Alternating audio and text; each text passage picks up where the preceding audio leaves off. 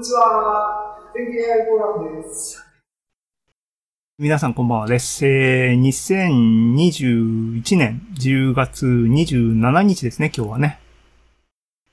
今ね、二つの入力を何らかの形で二つにしなさいっていう方法の一つね。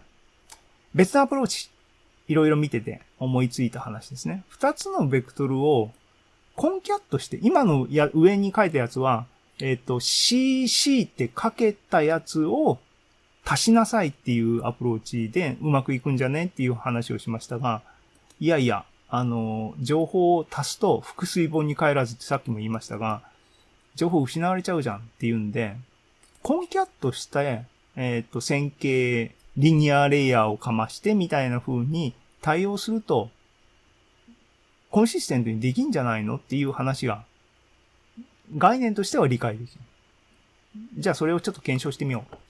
その時に、ね、今、厄介者なのは C を、C が新参者ですね。コンテキストベクトル。これをどっちに組み込むのかっていうのが課題になってる。だから選択肢は2つあると。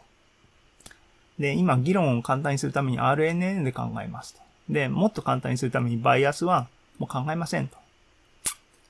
で、その場合において選択肢1。コンテキストベクトルをヒドゥン、エッジの方にコンキャットするアプローチにしたら何が起きるのか考えてみて。ね。で、RNN、素朴な RNN っていうのは、さっきから言ってるように、二つの行列積で1になってますね、と。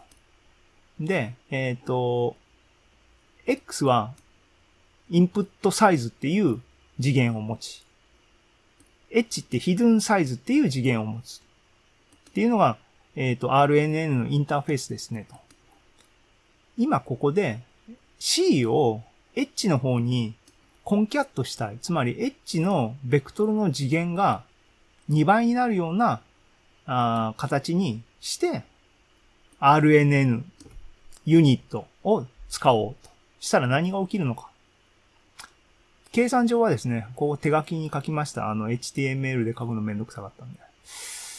えーと、P をコンキャットすると、P っていうのは WP っていう、ここはベクトル積を考えた場合に、P は H と C のコンキャットなので、えっ、と、部分行列と部分ベクトルに書き直すと、こういう風に表現できますねと。ここ P は H と C がコンキャットされたもので、それに対応して WP っていうのを4つにの成分に分割することができると。形式上ね。線形方程式だから。で、これは計算すると、えっ、と、こういう風に、これ一つのベクトルですけども、上の部分、これね、行列積をこうやって計算すればできますね。W11×H プラス W12×C っていうのが上側に来て、下側に W21×H プラス W22×C。で、えっ、と、今僕たちが欲しいのは、見てわかるように、W×H プラス W×C っていうものが、何らかの形で中に入っているものが欲しいので、わかったと。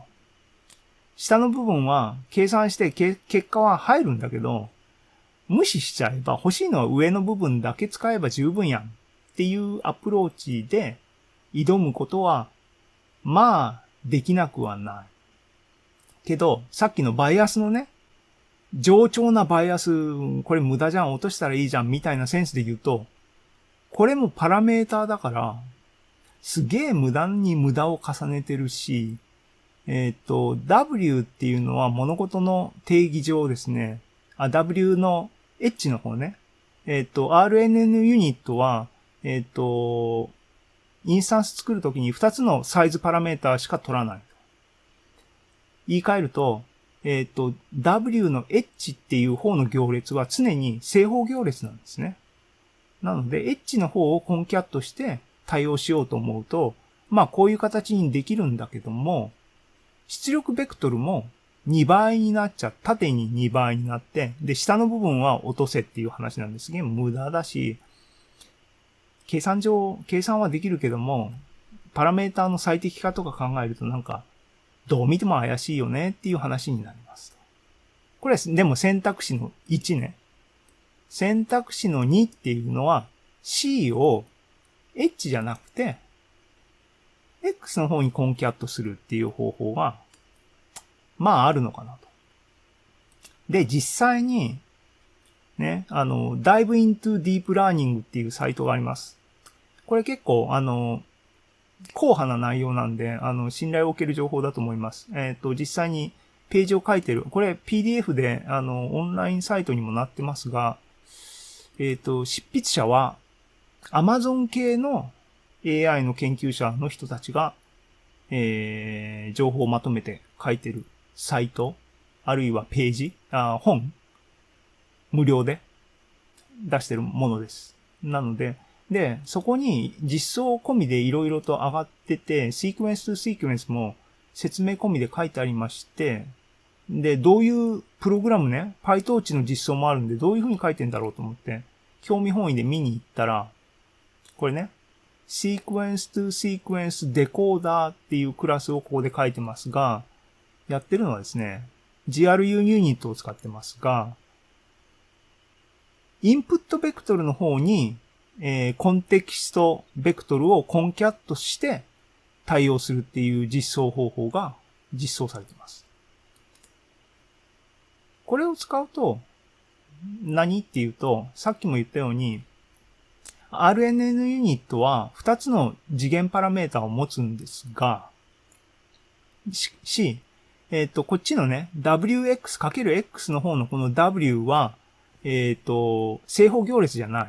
だから、入力の次元と出力の次元っていうのが独立にコントロールできるので、入力ベクトルのインプットサイズを、インプットサイズプラスヒドゥンサイズっていう形で、ここに C を足しちゃえば、えっ、と、こいつのね、形式が、えっ、と、2項の関数をそのまま使うことで、X と H と C っていう形に拡張できるねっていうトリックを使われております。が、僕はなんかいまいちまだ釈然としないのね。っていうのは、確かになんか狐につままれたような感じがして、そのうまくいきそうな気はする。が、RNN の場合は言ってる通りだなと、完璧に、完璧に理解しましたが、GRU で、こういう外的な操作だけで、ね、GRU はここの、この式が完璧にあの操作だけでできてんの？特にね、この R の部分の処理とかね。だって C はここじゃなくてこっちに入れるって言ってるわけだよね。やっぱおかしいよね。GRU だとおかしいよね。って、なんかね、なんかチートやなっていう気がしてます。あとね、シングルレイヤーだけじゃないっていう気がしてるのね。マルチレイヤーの時にコンテキストベクトルをどういう風に処理するのっていうのは、そんなに自明じゃないんですね。で、僕は、これが多段にスタックされてる時ね、えっ、と、エンコーダーが2段になってて、そうすると C も縦方向に2段のコンテキストベクトルになるんじゃないと、1層目のコンテキスト、2層目のコンテキストになりそうな気がするんだけどなっていう、そういう話ね。そうするとなんか、そんな、こんな単純な話でいいのっていう気がしないでもない。ああ、時間結構、ん長々と喋ってると、あのね、かったらくなってますけど。だから、どうするのかっていうのが、さっきからやってる、スクラッチから GRU を俺書いたじゃないっていうのは、ここなんですよ。方法に、あのね、正論っていうかね、まっとうな道、あの、3つの入力を処理する RNN ユニットをきちんと書きましょうっていう話に行くわけですよ。で、実際に書きました。ね。もう書くのは簡単っていうかね、MyGRU ユニットをベースに MyGRU コンテキスト、えー、モジュール書きました。ね。コンテキスト用のウェイト、リニアレイヤーバンバンバン。でね、ここさっき言及したね、えっ、と、バイアスが、1、2、3個あるうちの、全部にバイアスつけるっていうのはやっぱり上長じゃないっていう気がしたので、ね、3つのうち1個を代表させて、バイアス持たせて、あの、他のやつは常にオフ。だから、バイアスオプションをフォルスにしたら全部オフで、トゥルーにしたら、えっ、と、3つのうちの1個だけにバイアスが入るような形になるような形で、僕は実装してみました。これが実際にどれぐらい、あの、サニティな、あの、ことを良くしてるのか、わ悪くしてるのかわかんないですけども、気持ちの問題でそういう風にしてみました。でね、えっ、と、ここにね、あの、実際のフォワードで計算するのも、論文に書いてある通りで、インプット、ヒドゥン、コンテキスト3つをきちんと、あのね、あの、入れるように、つまり、えーこの式ね、この式をそのまま、えー実装した形を、えー実現しましたと。えしかもね、ちゃんとトップレイヤーの、えっ、と、多段で、バイディレクショナルも設定できるようなところまで実装しましたと。すげえすげえと。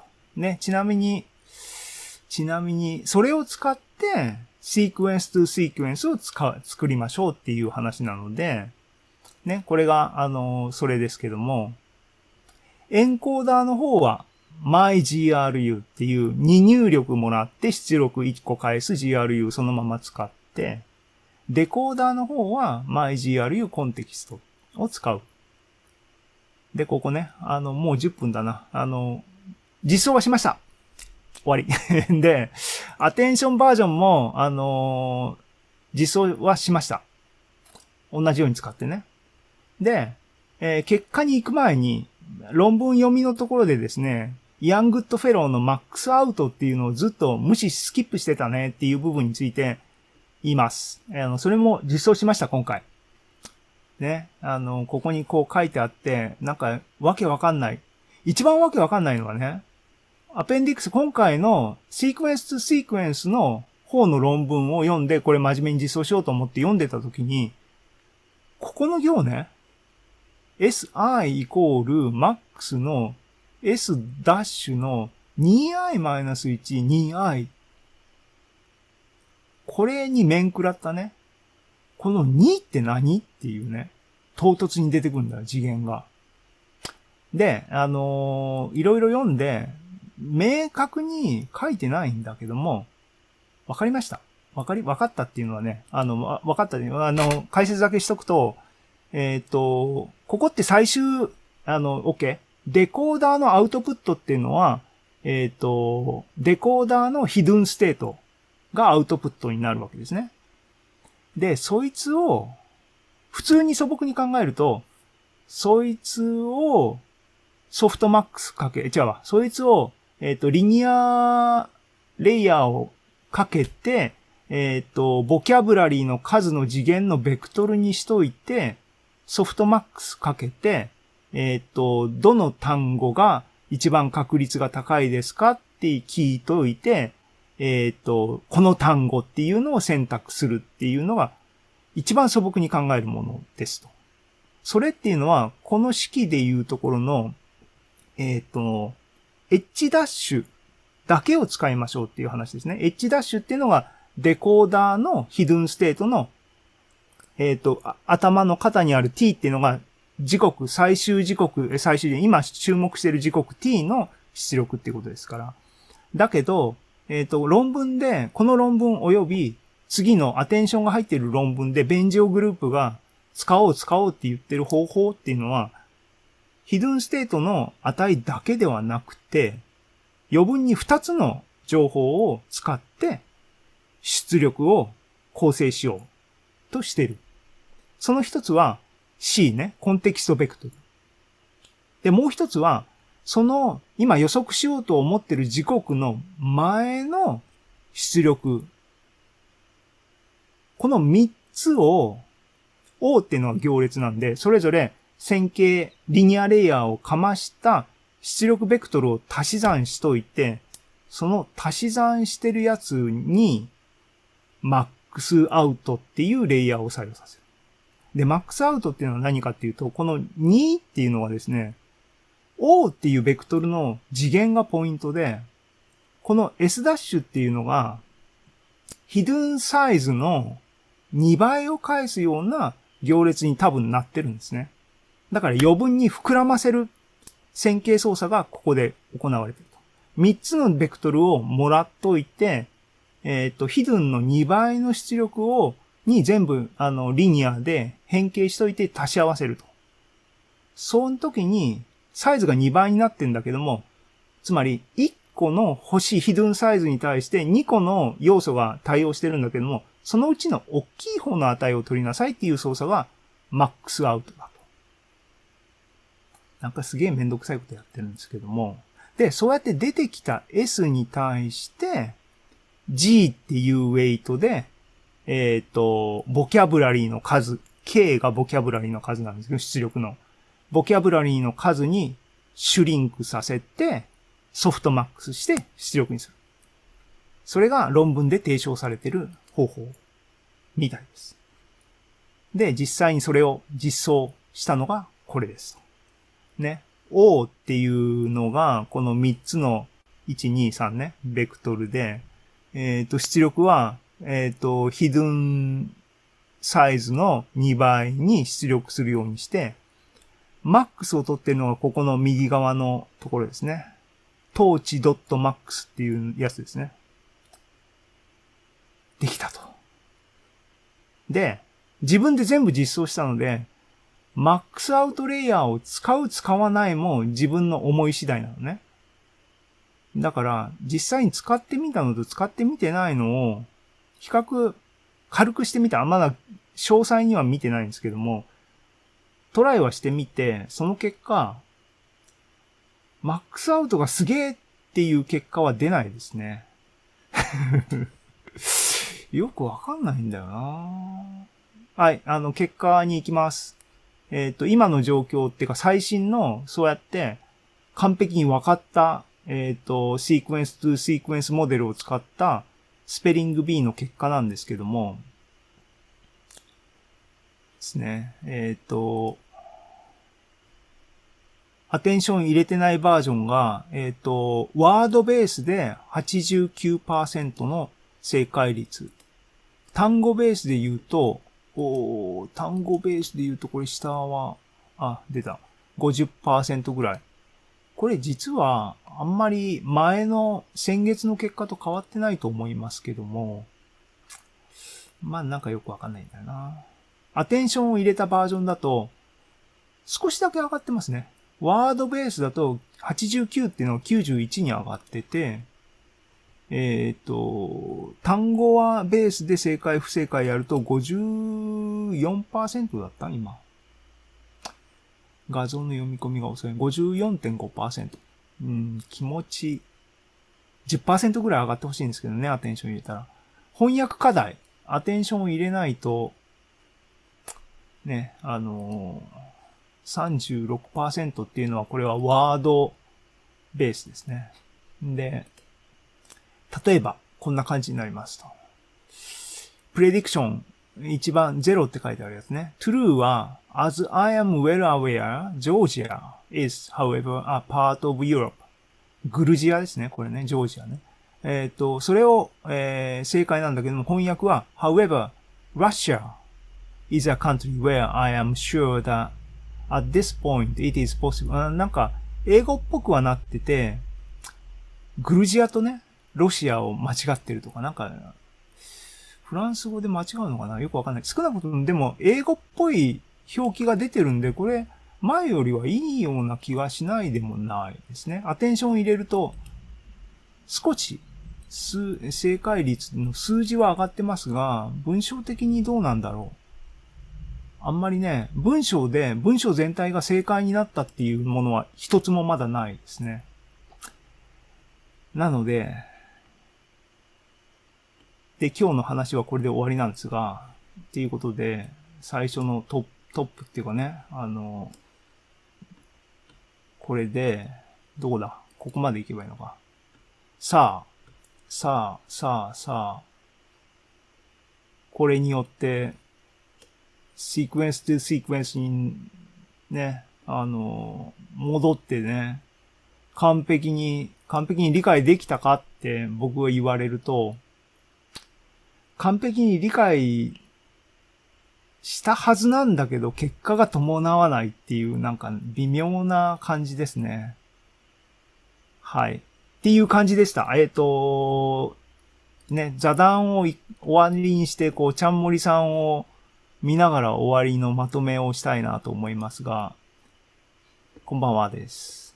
これあれだ。ビューを僕の方がこう変えないといけないのか？はい。疲れた。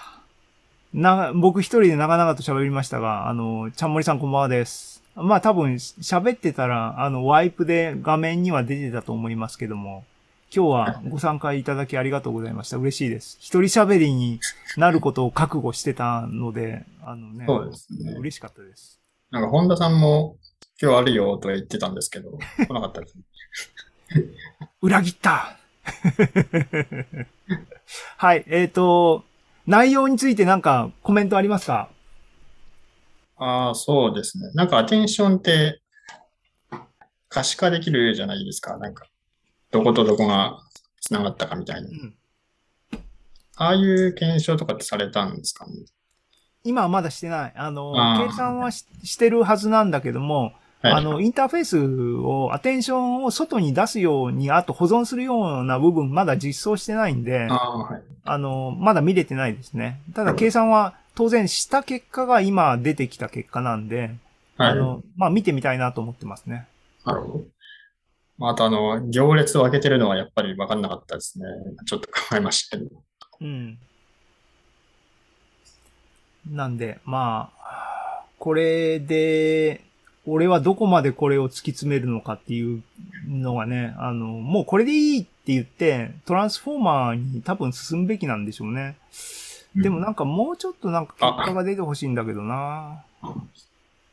学習時間が足りないとかそういう話もあるから、それならそれでもうちょっとこうね、いい兆しが見えてほしいんですけどもね。まあ、もうちょっと、あの、デバッグなのかわかんないですけども、考える余地があれば考えたいなと思いますが。ね、あと、あのーなんだっけ、問いかけを二つ三つしたと思いますが、もう忘れちゃったけども、あの、なんか思いついたら教えてください。ああ、はい。その行列とバイアスです。あ、そうだね。はい。そうですね。はい。ちょっと考えてみます。はい。えー、もう9時過ぎてるな。はい、ありがとうございました。あのーご覧になってる5人、5人ってことは増えてるんじゃないかな。読みます。み、皆さん、あのーなんか難しい話になっちゃったかもしれない。ごめんなさいね。あのーご視聴ありがとうございました。嬉しいです。えっ、と、で、柔らかな話を、あの、できる人を絶賛募集中なのでですね、ちゃんもりさんもなんかね、ネタ提供してください。近いネタですはい次。回とかね、あの、また別途、あの、アイデアがあれば僕に教えてください。いつでも、あの、スポットは作れますんで、はい。楽しみにしてます。ということで、あの、締めにしたいと、締めってかもう終わりにしたいと思います。遅くなりましたし。はい、ありがとうございました。えっ、と、次回は、次回も、次回も頑張るつもりでは本人はいますが、えっ、と、11月はいつだっけ ?24 ですね。24にやります。ということで、皆さん予定を開けといてくださいね。ということで、あの、今日はありがとうございました。終わりにしたいと思います。ありがとうございます。はい、ありがとう。じゃあ終わりにします。